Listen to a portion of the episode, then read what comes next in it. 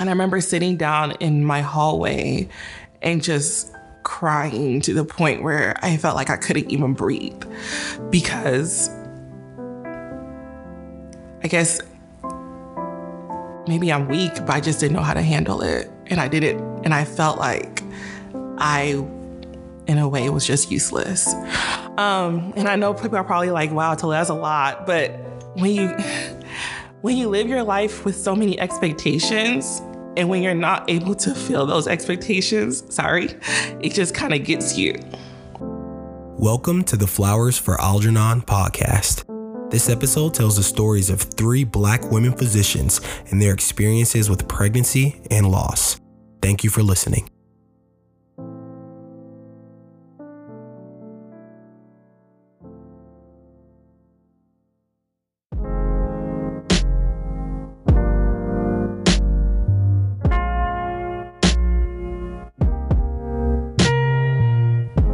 Good? My name is Dr. Theo Uyi Uzamere, and this is the Flowers for Algernon podcast, where we not only give healthcare professionals their flowers, but we talk about the good, the bad, and the ugly of medicine. Let's get to it. Um, tell me who we have with us today. Hey. Good? Um, I'm Yasmin Uzamere. Um, my family's background, they came from Jamaica, migrated to America, California first, and then took me and my siblings over to Florida. So that's where I grew up. Okay. Went to college in DC. Shout out to Howard University. Well, Morehouse, Eh. you know. All right, cool, cool, cool. I'll let you have it, you know. All right. Med school in Nashville. That's where I met my husband, Dr. Uyi Uzamere, Oh, me. if you guys didn't know. Me. and then did residency here in Houston. Um, I am a family medicine attending now. Finally saw the light at the end of the tunnel, making that money for our family. Uh, I'll give you that. And um, in August 2021, we had a beautiful baby girl together. Her name's Luca. Luca, man, um, yeah, Luca is our world right now, right? So much of what we do kind of is surrounded around Luca. There's a stark difference between when we didn't have a baby as to when we have a For baby sure. now. It's funny. I was just watching a video this morning about this woman who said she was like 55 and she said she chooses not to have kids and all the amazing things about not having kids. And I was like, man, you're right. but but nah, Luca is amazing. Uh, so yeah, tell us a little bit about um, you know the story leading up to Luca. Yeah, so we got married, um, as you know, you were there, December um, 31st, 2018.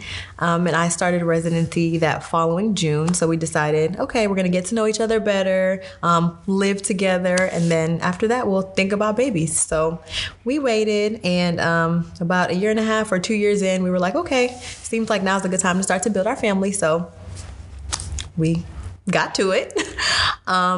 What was surprising was that um, we got pregnant pretty immediately. I thought there was going to be like some sort of wait or, you know, just a whole process to get there, but it happened quickly and it happened easily. So that was like a good sign for us. We were like, okay, this is great. We're going to do exactly what we wanted to do.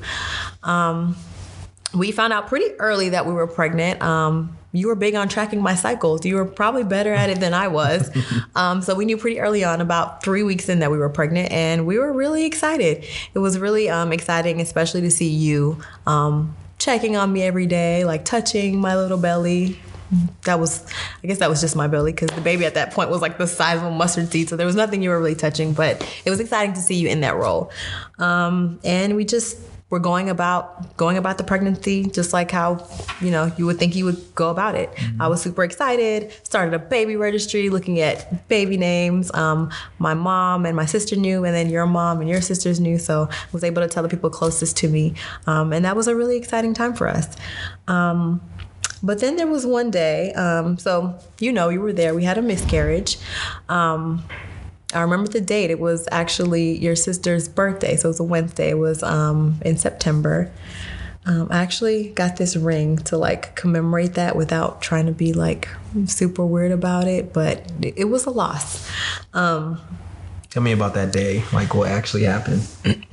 So I was at home, you were at work. Um, I was just studying. I had like the morning off to study, and then I had clinic in that afternoon. Um, I was sitting in the bed, and I was just like, something just didn't feel right. Like, I've never been pregnant before. Um, I don't know what it's supposed to feel like, but today just doesn't. It didn't feel right. But I was like, oh, well, I don't know, having cramps, like having belly pains is probably normal in pregnancy. So just go about the day. Studied, went to work. Um, when I got to work, I was having some pretty intense pain, um, and I was like, okay, so cramps. They say they say cramps are normal during early pregnancy, so it's it's probably fine. Um, it was so bad that um, I remember a patient of mine. She was like, "Are you okay? You're like kind of bent over in pain." And I was like, "Yeah, I'm having a lot of stomach pain." And full disclosure, I didn't know this woman. Like this is my first time meeting her. I'm like, I'm like three, I'm like four or five weeks pregnant, um, and I'm just having a lot of pain. And she she prayed with me in the room. Um, even though this visit was about her, Yeah. she was just like, everything's gonna be fine. Everything's gonna turn out how it's supposed to be. And congratulations, because um, you know, I have been trying for years to get pregnant. So Yeah. Congratulations to you, and everything's gonna be okay. Um, so I felt better. Um, I went to the bathroom. Um, I went like looking for blood because, like, as a doctor, you know what the signs are of losing a baby, having a miscarriage, and I didn't see that. So I was like, okay, this woman just prayed with me. She reassured me. Um, there's no blood here. I'm fine. Yeah. So I left work that day, still in a lot of pain, but I was like, uh, it's okay. It's probably just normal twinges of pregnancy. So I drove home, still in pain. Um, I parked in our parking garage and I got out of the car and I just felt this gush, this big gush, and I was like, everything's not okay. Um, I walked that long walk from the hallway um, from the garage to our apartment. I opened the door. Um, you were so happy. You were so excited to see me. You're like, hey, how's your day? How's the baby? And um, I just stood there and I was like, I, I think we just lost our baby. I remember you did. I don't even think you shed a tear. Like I think you were like very stoic, and I was kind of frantic and just like kind of just hopeful, but still kind of frantic. And I just remember you going to the bathroom, um, and just like sitting on the toilet, and me like sitting on the floor um, outside the bathroom, and it was just I don't know. It, it was there was this like courage almost that like I just saw on your face because you were just staring like you weren't crying you were just trying to be it's almost like you were trying to be strong for me as I was kind of running around just like trying to reassure us that things would be okay you know Yeah, you were you were pretty hopeful. You were like, oh, bleeding happens, bleeding is okay. Let's just go get it checked out. But I was pretty convinced that what I saw was like our baby, you know? yeah I mean we had a plan it's interesting uh, I think we can be spontaneous people but when it came to that we had a plan for when we wanted to have a child and like you said um, things were kind of going according to plan so how did how did how did that make you feel like how did that shake things up for you having a plan How are you feeling today? A little nervous. A little nervous, a little nervous. A little nervous. So I think you know why I brought you here today. All right. Yeah. So tell me a little bit about yourself. Okay, well, um, my name is Tolu, and I am currently a fellow, pain management fellow. Um, a little bit about me, though. I was born in Nigeria. Shout out to the immigrants. Hello, hey. Um, came to America when I was four years old. Um, me and my family won the lottery, the Visa lottery, lottery. So all of us moved together, and then we lived in several different states: Pennsylvania, New York, Georgia. I went to University of Georgia. Go Dogs! Back-to-back championships. Stetson Bennett. I'm sorry about your DUI. It's okay. It happens. Um, but besides that, then I went to North Carolina for medical school and then came to Texas for my residency and stayed in Texas for my fellowship. Um, I did my residency in anesthesia and my fellowship in pain management. So that's a little bit about me. Oh, yeah, I'm married. uh, I met him when I was in Georgia um, and we couples matched together as well. And now we have a beautiful family. Okay. Okay. Let's talk about that beautiful family. So you just had a set of twins, right? I did. I had twins almost a year ago.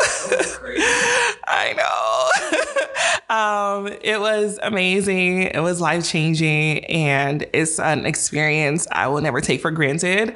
Um, one thing I love to say or one thing that reminds me of them is every day when I was pregnant, I would drive to work and listen to the song um, Million Little Miracles um, because it reminded me of them so much because they are my miracle babies and I'm just so grateful to have them. I mean, I'm having goosebumps just thinking about it right now. That's great. That's that's wild. Does it Oh, feel yeah. like it's been a year? Um, my lack of sleep tells me it has been a year, um, but it doesn't. It's like the days are long, but the years are short. And I'm, I think, I guess also the fact that I haven't lost my baby weight also tells me it's, it's just goes. I don't understand where to put that. It helps somebody help me, but yeah, it's been great. I no comment. yeah. nice. Good job, we. Good job, Yasmin. Taught him well, baby. so tell tell us a little bit about your story leading up to having those twins. Okay.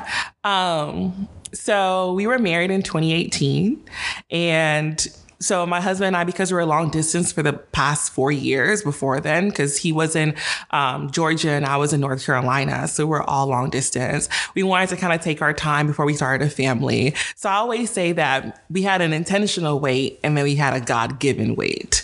Um, our intentional wait lasted until like I think 2020. We're like, okay, sure, let's consider like starting a family, and I guess the medical personnel in me was like, all right, this can't be that hard. You know, like I'm a woman. I ovulate around day 14. If a minus three plus three, I think if I do the do around that time, I should have some babies. Um, and then that's what we just kept on doing. And it just wasn't working. And, you know, I'm laughing now, but I can't tell you how much money I spent on pregnancy tests and how heartbreaking it was, how each and every single time it was negative. Um, you start to monitor your cycle almost like, what's the word? You know, English is not my first language. Um, in a manic type of way. You know, it's like the apps tell you go on, use try these days. And like by this time you have these symptoms. I think it came to a point where I thought I was creating symptoms in my head of like, maybe I'm pregnant, but I never really was. And I'm really, I just never was. And as a woman, you start to think, is my body just not right? I don't know. Um, I thought my body turned itself against me, you know, and I guess I hadn't had any real health problems in my life. So I was like, I don't understand what's going on. So for me, who's always been the doctor, I felt like, I guess in this case, I'm now the patient. Um, and that in itself was really scary too. And I remember, I remember during that time, there was a moment where I really thought, that it was, you know, this was my month. And mind you, my sisters and my sister in law, they were kind of like walking with me through the whole entire journey. And my sister called me and I just took a test and it was negative And I was crying so hard. And I don't know if you know my sister, but she's not the lovey dovey type. um, but she just like came straight from work and came to my house and like embraced me because I think I was like on month nine and I was just like, something has got to give, you know? Somewhere it has to get better. And it wasn't really getting better. So, you know, I I was like, let me just go to the doctor and see what was going on. And we went to the doctor, and well, not we, I did, um, because I'm very like, what's going on? Um, she did the ultrasounds, everything looked fine. And I was like, you're not really helping me because if everything looks fine. And how come everything isn't working out? And then um, we did another study where they, it was like a histo salpingogram, I think a radiologist. I'm sorry if I butchered that. My apologies. Um, the HSG test. And fortunately enough, actually, my mom took the HSG test when she was trying to have babies because she had a long, t- a period of waiting before she had my sister. And my sister herself, she had a period of waiting. Definitely not how long I waited, but she also did too. So my mom told me like, after I had my HSG, my tubes were open and then you can have a baby. So I was like, of course it'll be my chance. So I did my HSG test, and basically what that is, they inject dye into your uterus and through your fallopian tubes to make sure like everything is like clear and patent and everything like that. And I remember going up to it, my mom was with me and she was like, Tolu, don't worry. After they do this, everything will be fine. And I was like, I was like really jittery inside because I was like, obvious, this has to work, right? So um, I'm lying on the table about to have the exam done. And then the machine shuts off. And I'm sitting there on my back, like on my back in this hospital gown. And this apparatus is like trying to obviously take pictures of my uterus and my fallopian tubes and it breaks down. And I just sat there and I was just like, God must really hate me. God must really just not want things to work out. And even the tech was like, wow, this never happens. I was like, of course it never happens, but it happens to me, right? Um, luckily, they were able to kind of restart the whole uh, machine, the x ray machine, and they got the images. And the radiologist comes to me and she's like, everything looks great. And I think sometimes when you're sick, or not sick, but when things aren't going your way, you want to find an answer. And again, everything looks great, Tolu. You have nothing to worry about. So the next month, I, you know, we tried again and nothing. Um, and I think that was also the time where I was taking my in training exam and I just failed that miserably. And it was in that moment where I really felt like God has stripped me of everything I thought I was because not only could I not do my womanly duty and become a mother, I also couldn't do my duty as a physician because I was failing. And I had never failed before at anything. And I was failing miserably. And even my marriage, I felt like I was failing, you know, because at, at the end of the day, it was just like, we're not doing what we're supposed to do. And of course, there's pressure outside, you know, there's pressure to, you know, be a mom, be a doctor, balance it all together. And I wasn't balancing it or anything at all. Um, and I remember sitting down in my hallway and just crying to the point where I felt like I couldn't even breathe because I guess maybe I'm weak, but I just didn't know how to handle it. And I did it, and I felt like I, in a way, was just useless. Um, and I know people are probably like, wow, Tolu, that's a lot. But when you, when you live your life with so many expectations, and when you're not able to fill those expectations, sorry, it just kind of gets you. Um, and I guess I'm getting emotional because a lot of times I put all this stuff behind me because, you know, you can smile through it. But kind of facing it head on is kind of hard. So I'm facing it head on right now. Um, and I also thought it was really interesting because me and um, there was like a, a pregnancy pact that we had made. and it was really beautiful to see how everyone else was like getting pregnant. And I was just there waiting, celebrating, of course, because it's fun, it's beautiful, but just waiting. Um, so after all this, uh, we went back to my OB and she was like, okay, you know, I want to try you on Clomid. Um, and I was like, okay, let's do it again. So we tried Clomid. That didn't work. Um, we didn't even try the IUIs because I was just like, there's just no point.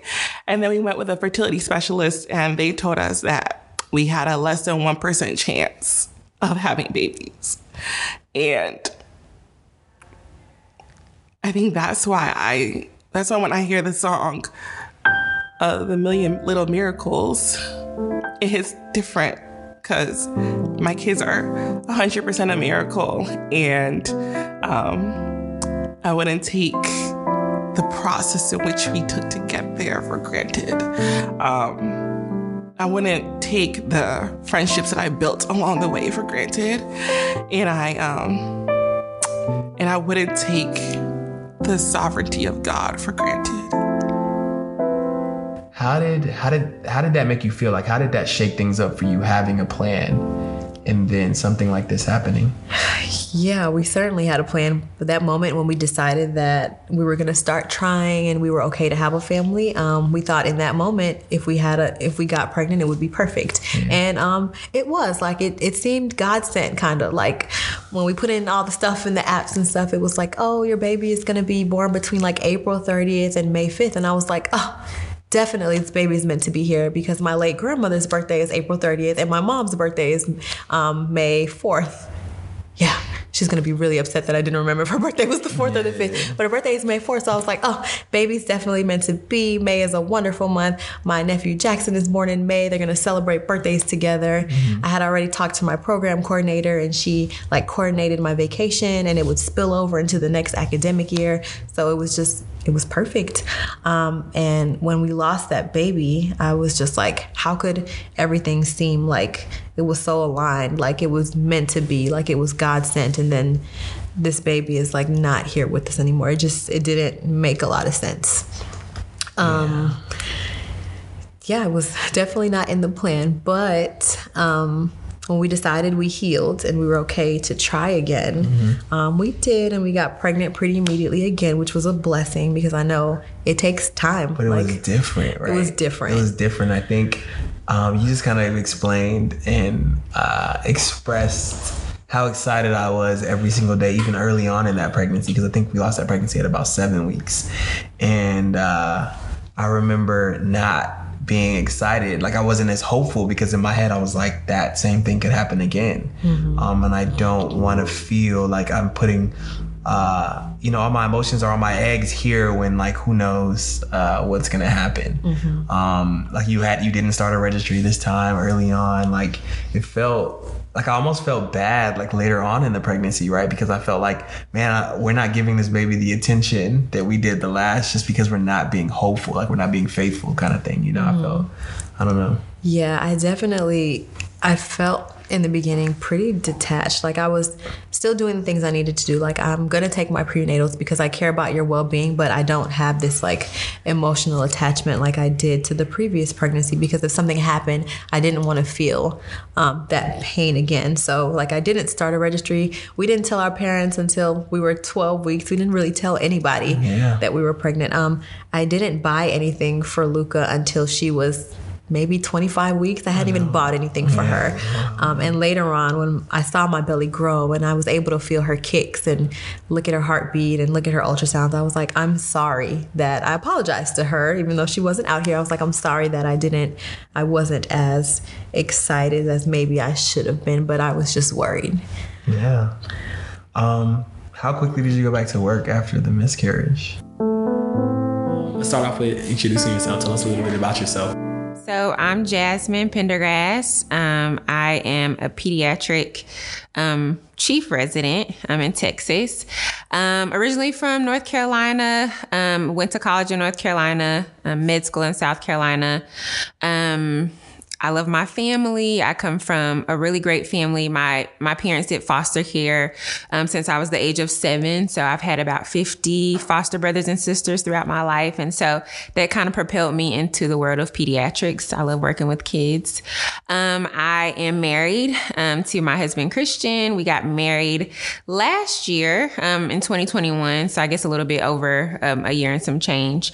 Um, and we recently had a baby, and so things have um, been really different for us in Texas because we don't have a lot of family here, but I've made a lot of wonderful friends um, coming into the residency program. And so I don't regret my decision being in Texas at all. That's good, and congratulations on your baby. Yeah. So tell us a little bit about your little girl. Yeah, so her name is Amila, um, and it means hopeful and brave. And so her her name has a, a really big meaning because we named her two days after she was born because um, it was a very very difficult time for us. And tell me about that. Um, so um, kind of just give you the the backstory of of how I um, delivered my baby Amila. So she was actually due in February, the end of February, and I actually had her December first. So how many weeks? How many weeks? Um, Yeah, that she was 28 in three days when she was born. Um, very premature, and um, she was born at one pound and 14 ounces. Um, and so, being a pediatric physician, when you hear those numbers of how small your baby is, you have a lot of thoughts that go through your head. Um, and so I remember the day vividly because it just plays in my mind all the time. I was on my way to work um, to go um, work as an attending um, at a hospital that's about 40 minutes from where I stay. Um, and as I was driving to work, I remember just telling myself, something just feels off, right? I mean, I didn't really know what it was. Um, I just remember thinking to myself, I'm not feeling her kick as often as I normally do. And I, I, I, talked myself out of it over and over again because we hadn't started kick counts yet. Um, and so that was supposed to be my next appointment in like yeah. five days. Yeah. Um, but you know, you read all the things online and people are saying you're supposed to have your baby kick um, 10 times in an hour. And so I'm just like, she has not kicked 10 times in an hour. And then I remember the day prior, I had had the largest ice cream cone that I had ever had in pregnancy. Um, and she she still didn't kick from that. And I remember reading that, you know, give your baby something sweet. Um, you know, you eat something sweet so your baby kind of becomes active or drink some cold water, lay on your side, do all these things. And I'm just like, she's just not kicking as often. Um, and so still I talked myself out of it because I was reading some forum, some forums and people were saying sometimes babies have lazy days. And so I'm like, maybe it's just a lazy day, right?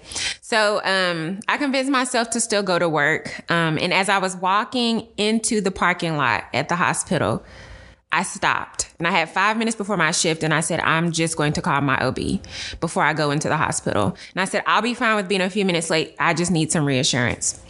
So I called my OB and, um, they said, let me get back to you. She's with the patient. Just tell us what's going on. And I told her, hey, you know, I'm just not feeling my baby kick as often as she normally does. Um, and she said, okay, um, I'll get back to you. So before I walked into work, I get the phone call and she says, why don't you just come to the assessment center um, and get checked out, make sure everything's okay? And I remember saying, Can I do this tomorrow? Because I have patients that I have to see, and I don't know who is going to get called in because it's literally five minutes before my shift. And the nurse said, No, just come on in today. We just need to make sure everything's okay. So I was so stressed about who was going to work for me that day because I had a 10 hour shift ahead of me. Um, and luckily, I called one of the attendings who said, Don't worry about it. It sounds like you're really worried about what's going on with your baby just go ahead and go and I'll find somebody to cover for you. And so that really took a little bit of stress off of me that she was able to do that for me. And so I got in my car, drove 40 minutes back towards the assessment center, even stopped along the way to pick my husband up because I was just like, it'll probably be a few minutes. He was just like, I'll be there to support you. Let's just go get it done and figure some things out. So I get to the hospital, um, and I remember this feeling of just something was still not right. Um, and so they laid me down on the, the hospital bed. And I remember one of the nurses saying to me, Oh, are you a first time mom? And I said, yeah. And so she kind of did like a little chuckle, like, I'm sure everything will be just fine. A lot of time, a lot of first time moms are a little worried about this, but it should be fine. Um, and so she said, let's do a little Doppler, make sure we can hear your baby, um, and do a blood pressure check, and you should be on your way. So we did the Doppler, and I could hear my baby's heartbeat. And I remember thinking, okay, everything is fine, right? Her heartbeat sounds so good. And then she checked my blood pressure, and it was 213 over 111. And I was just like, that is insane. It was so high that they decided to get another machine because they thought the machine was broken. Um, and so they got another machine and my blood pressure was going up. It was 215 over 115. And from that moment on, things just changed. She was just like, I'm putting an IV in you. I'm going to go call the attending. We're calling maternal fetal medicine. We're calling the neonatologist. Like, this is crazy. Um, and so I'm looking at my husband. I'm thinking to myself, like, what is going on? Like, I was coming here to just get a Doppler, hoping everything was going to be okay. Um, and the OB came in, who was not my regular OB. She was the OB on call, and she said, You have two choices. No, she said, There are two things that will happen today.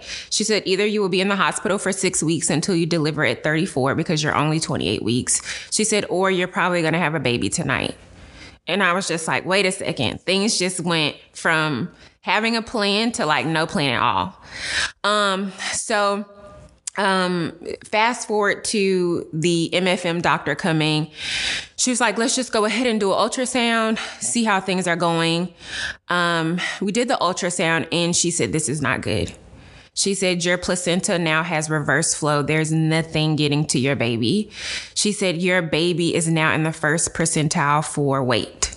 And I was just like, What's going on? And my anatomy of skin, my baby was in the 50th percentile. And she said, the little bit of oxygen that your baby is getting, she's using it for her brain. She's no longer growing.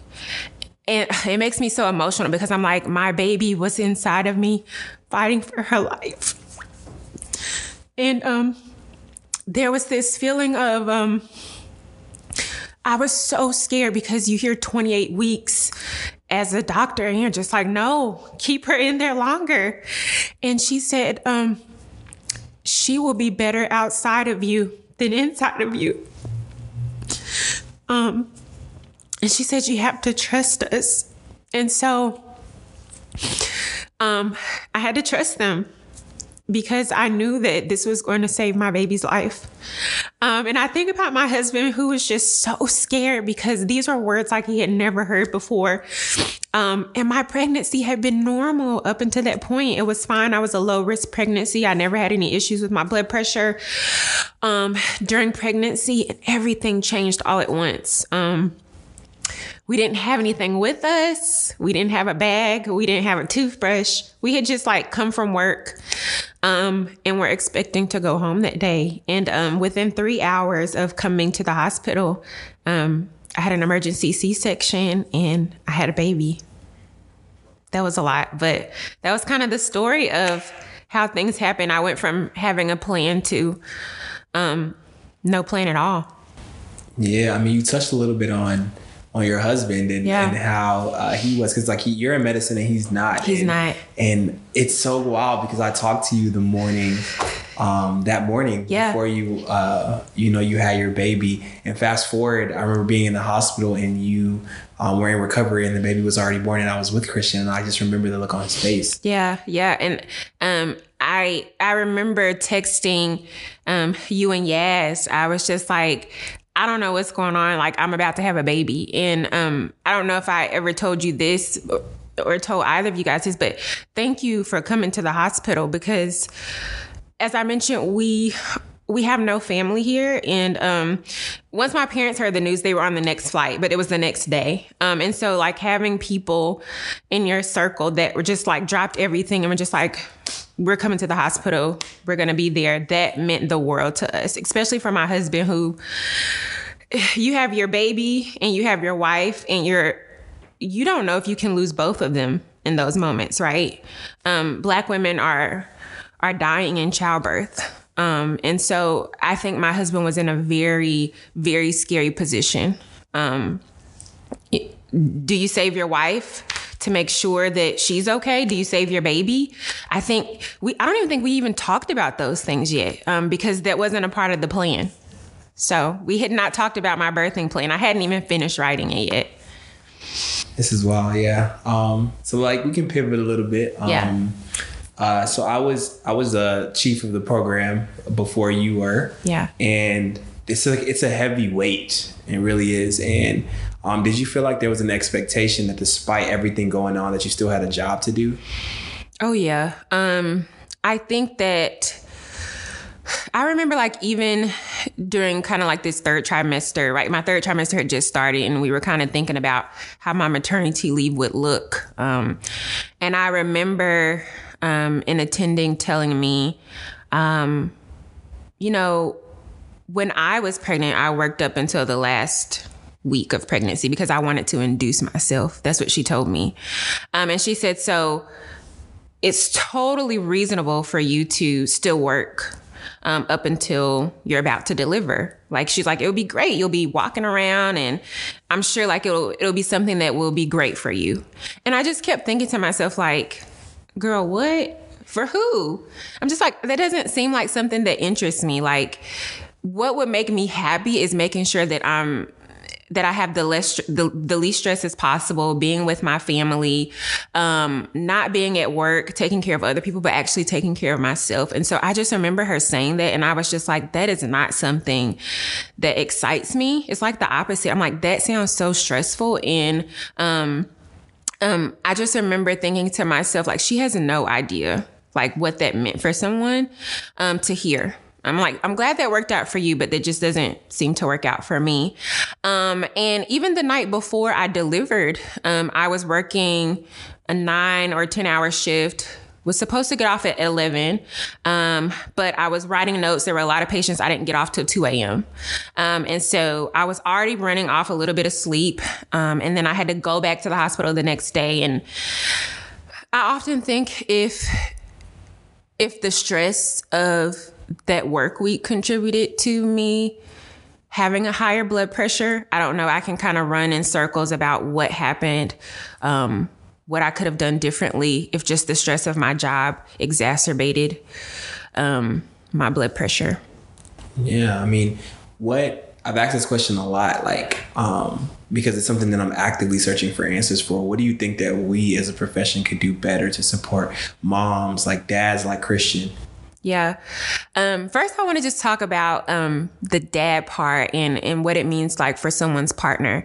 Um, my husband is not um, a big talker or a big communicator when it comes to how he feels, but he often said this that during the times um, when we were going to see our baby in the ICU, they only spoke to me. They only looked at me.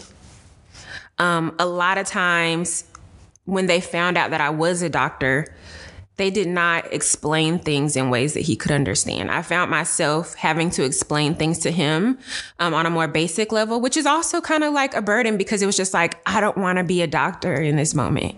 I just want to be a mom. I want to be a patient.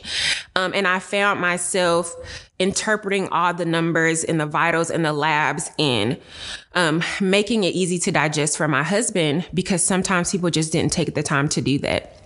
Um, and he would go, we would go home and he would say, I know I don't understand, but I want them to talk to me too. Like, this is my baby too. I want to feel like I'm a part of the decision making process. And he really wasn't because they didn't make him feel that way. And so I just want to remind people, especially healthcare professionals, that um, someone's partner is just as important. Um, dads are just as important um, make sure that you're speaking to them as well. Um, and I do want to take the time to give kudos to those people who would say, after they spoke to me, like, Dad, do you understand? Or, Dad, how can I explain this a little bit better so that we're on the same page? I appreciate those people. Um, as for having a baby, um, I, I kind of want to piggyback off what Tolu said that there's just more time. Um, being a chief resident I actually deal with all of paternity leave and I think about my residents who get six weeks. You are not ready to come back in six weeks. Um, after having a C section, you're not healed. You may be in a lot of pain. Um, if you have a premature baby like I did, um, you are not mentally ready to go back to take care of patients. There's just no way. Um, and so, time is probably the biggest factor. And I feel like as healthcare professionals, we know that it takes time to heal. We know that it takes time to get back to being your best self to take care of patients. Um, and it's to me more important than the training itself because if you're not your best self, how can you be prepared to learn, to grow, and to take care of of your patients? So we lost that baby on a Wednesday. Um, I called my program coordinator that evening. Um, didn't go to work Thursday, didn't go to work Friday. What we did, we ended up, it was your idea, it was a really good idea, driving to Dallas just that evening to go be with my family, my sister, my parents, my nephew, just to get our minds away from being here. Yeah. Um, so we didn't go to work. And then I had to go back to work that Monday. My program director gave me a call. Um, he gave me his condolences and but he ended the conversation with if you need longer than this weekend, you have to have FMLA, you have to go to your OB and get like documentation. So um, he was firm but fair. yeah. um, tried to be empathetic, but still like having to enforce the rules because that's just that's what it was. Yeah, I don't know. It's it, it really is.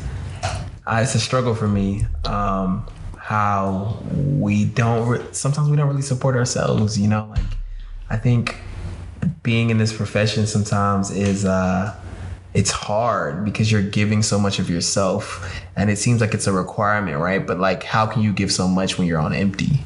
You know, um, it's hard. It's difficult. Yeah. Um, where did you draw support from? You felt like um, so I was really open about what happened. Like while I was in the hospital, I was calling I called our closest friends, um, and they were really empathetic. And I called family and I told my coworkers so they would know what was going on. And everyone was really supportive. Everyone asked me like what I needed, what they could do, um, and people even opened up about opened up about their past. I had a couple of people tell me that they've had like miscarriages and losses, and that was really helpful to know that I wasn't the only one in the world like going through this because no one talks about it. Um, people talk about the joy of pregnancy, the beauty of pregnancy, the beauty of having a toddler and a baby. They don't talk about the hard times like the miscarriages mm-hmm. or the sleepless nights or when your toddler is not listening. But um, I really appreciate all the people that reached out to me and shared their stories to let me know I wasn't alone. Um, even reaching out to my mom, she told me of her experience. She was like, Yeah, this same thing happened, you know, before I had you. And I didn't know that because, like, I guess this was 30 something years ago and she probably didn't even remember.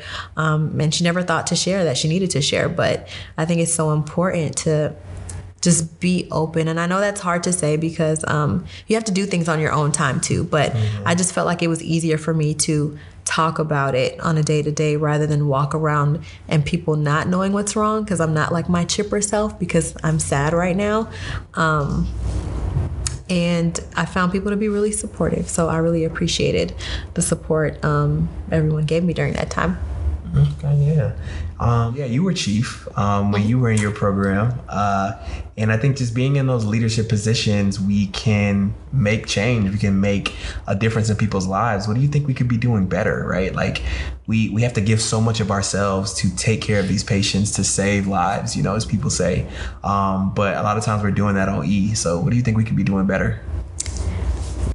Think whoever finds the answer to that is going to be a very rich person.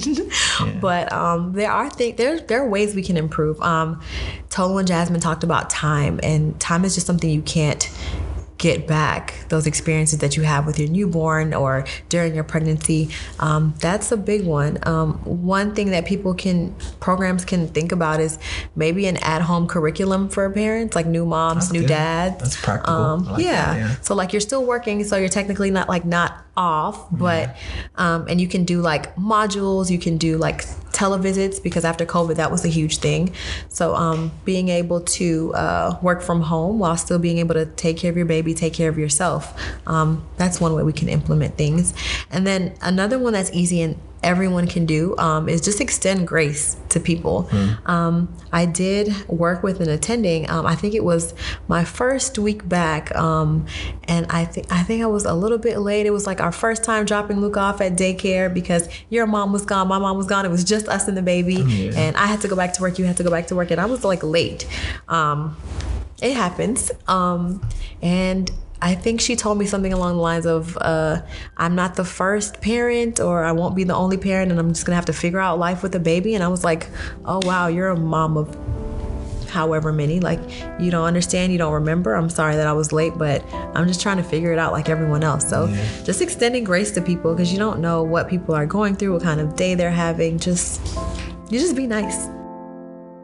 The Flowers for Algernon podcast is brought to you by your host. Dr. Theodor Uyi Uzamere, our amazing videographer and editor, Jeremy Ortiz, and the guy with the ear like none other, our musical director, Femi Oke. We don't have any sponsors yet, but if you're interested, please email us at flowers4pod at gmail.com. Also, follow us on all social media platforms at flowers4pod. And if you haven't heard it before, I'll be the one to say, you are appreciated not only for all you do, but for who you are. Thank you for tuning in.